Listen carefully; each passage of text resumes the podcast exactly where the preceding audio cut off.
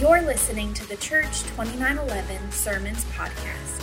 You can find notes for this message along with more information about our church at church2911.com. Here's our Associate Pastor, Brent Hand, with this week's message. We're so glad you're joining us today for our online service, and I'm so excited to be able to share a message with you this morning that I feel like God's placed on my heart. And if you're looking for Pastor Rick, don't worry, he'll be back next week and things will go back to normal. I mean, as normal as they get around, you know, these times. I know that sometimes it's uncomfortable when your pattern gets messed up, when you're used to one thing and all of a sudden you get something else. And that can be a little frustrating. And that's really what a lot of us are going through right now is that our patterns have been messed up. What, messed up. What we call normal has changed. And we're struggling with that a little bit. We all want things to go back to normal. Um, I know there's a lot of things that are going on in the world right now that are not good, that are not not great. There, uh, you know, there's lots of sickness, lots of bad things happening with people losing their jobs and those kind of things. And so we do want, you know, the sickness to go away. We do want want you know the jobs and the economy to recover. But on top of all that, we don't we don't need to just settle for going back to how things were. Sometimes God uses these spaces, these pauses in our patterns to allow us to to take you know advantage of looking at the way things are going. We get into our patterns sometimes and we begin to just live them out you know? We begin to just repeat repeating what we're doing over and over and over and we don't stop and take account for what's actually happening. And uh, we look around and we begin to see that you know everyone else like you know it seems to be working it seems to be okay so let's just continue doing what we're doing. But times like this make us uncomfortable because they draw attention to the fact that maybe everything isn't working exactly like it should be, that maybe the pattern that we've got in our life isn't the one that we want to have.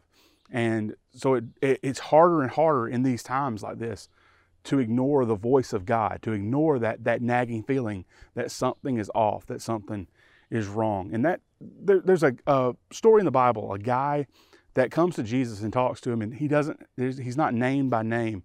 But I find myself going to that story a whole lot. And I think it's because that this this guy, I think he represents the church in America today, maybe better than any other story in the Bible. And I find that that I see some parallels there that really parallel what we're going through right now. We sometimes refer to him as the rich young ruler. When he came to Jesus in Mark 10, here's what happened. And as he, Jesus, was setting out on his journey, a man ran up and knelt before him and asked him, Good teacher, what must I do to inherit eternal life? And Jesus said to him, You know the commandments do not murder, do not commit adultery, do not steal, do not bear false witness, do not defraud, honor your father and mother. And he said to him, Teacher, all these I have kept from my youth. And Jesus, looking at him, loved him and said to him, You lack one thing. Go sell all that you have and give to the poor, and you will have treasure in heaven, and come, follow me. Disheartened by the saying, this young man, he went away sorrowful, for he had great possession. You see, I think he wanted that encounter. He wanted that experience to be able to say, he had met Jesus. Jesus was growing in popularity. So probably this guy wanted to tell his friends, hey, I've had this experience. I've actually met Jesus before. You know, I actually had a conversation with him. And so he wanted that encounter with Jesus. But I think also what he was looking for was a little affirmation, is he wanted uh, someone to tell him that, that things were okay in his life because there was probably, I think, deep down in his gut somewhere, this feeling that things were a little off, that maybe he had been doing the things that were right, but still there was something missing, something, as Jesus said, lacking in his life. And, and, and so he knew that. And I think that's what he came to Jesus for, is to, to, to affirm that things were okay. And, but the, the thing he did not want is he did not want to have to change anything about his life. And so that's why he walks away upset. That's why he walks away with his head down. And if we're not careful, we'll end up in the same place this guy was, just wanting an encounter with God, just wanting a moment to be able to say that we did it, just just be able to say that we went to church, just be able to say that that we had this conversation with him, that we've checked all the right boxes, you know, that we've we've done all the things that we're supposed to do. But we're but we're not looking for that life change. We're just looking for some affirmation that everything's okay. Even though there's something deep inside of us that's telling us that something's off, we want that affirmation that it's not.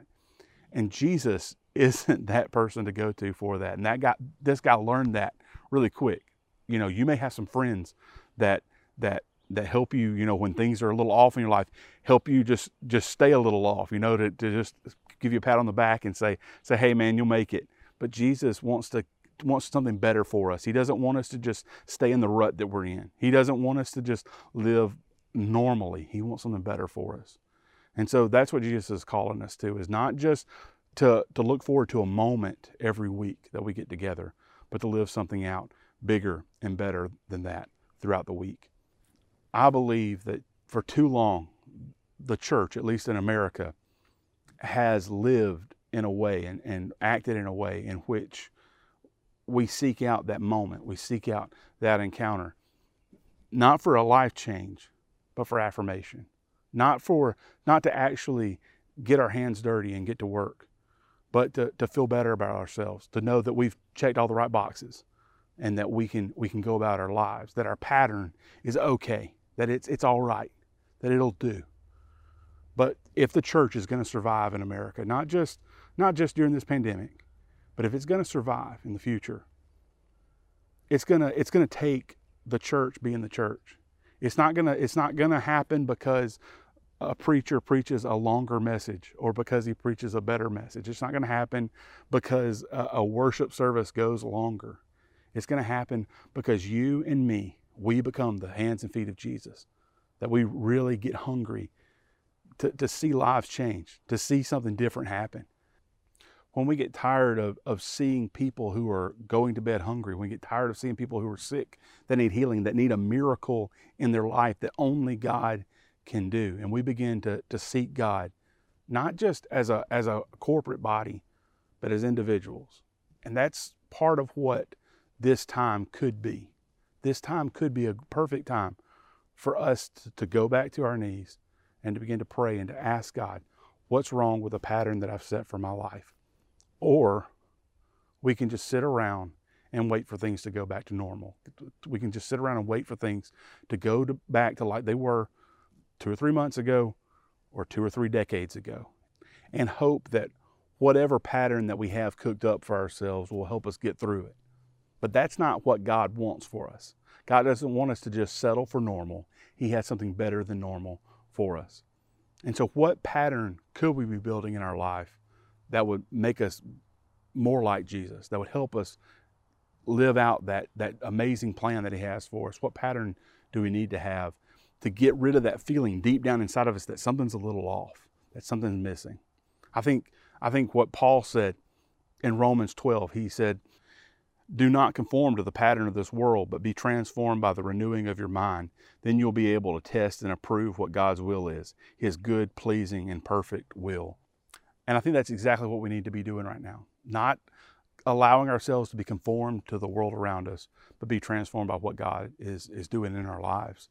Uh, we can, it's easy to just look around at the way other people are reacting to, to this situation and think that that's, that's normal and that's how we should react but God has something better for us. It's easy, you know, outside of this situation that we're in right now, to look and and see the the goals that other people have for their life, and assume that that's what we should be living for too. But God has something better for us, and if we're not careful, we can slip in to just wanting the same things that everyone else wants. We can begin pursuing just a paycheck or or or just a, a better paying job or promotion or or begin pursuing just a, a better marriage or or better grades for ourselves or for our kids in school. But if all those things are, are good and they're fine, but th- if that's all we're pursuing, we're going to be in trouble because there's something better that we're pursuing, and that's the kingdom of God. And that's that's what we've got to do. We've got to to realign our focus and realize that that normal just isn't going to cut it, and that this time period right now that we're going through is a perfect time to be transformed, to be changed, and to come out the other side different and in a better place, in a better pattern. So I want to ask you three questions. Number one, how can you create natural pauses in your everyday life to call your pattern into question? How can you make make spaces for for time with you and God where you can you can interact with him and you can look at the the word where you can pray and you can examine your life and realize how you're following your plan, not his, and how you can call yourself into question. How can you do that? You need to find a way, and right now is the perfect time. Question number two How can you give more generously? That may sound like that came out of nowhere, but I don't think you can really talk about the rich young ruler without talking about giving because honestly that's what his problem was is he wasn't being generous enough with the way that God had blessed him.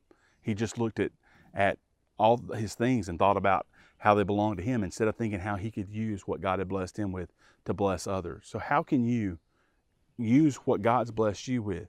How can you make some changes to your life so where, where you can give more generously to those in need? And then third, how can you live more generously? How can you be a better steward of your time and, and give out to, to people outside of your home with your time? Now I know right now it's hard to do that. You can't really really do much right now. And I know there's a lot of people that are asking questions about, hey, how could I, how can we serve? And it's really hard right now because so many people are afraid, you know, of, of the virus, of spreading the virus. But there are some ways, and if you'll stay tuned to the end of this video, we've, we've got a few things to talk to you about, a few ways that you could be doing that right now and living more generously in this time. So just stick around for that. And if you are sitting there listening to me talk about this life that God wants us to lead, and you want to take part in that life, you say that I want that for me, and you've never uh, made the decision to follow Jesus, you can do that today. It's very simple.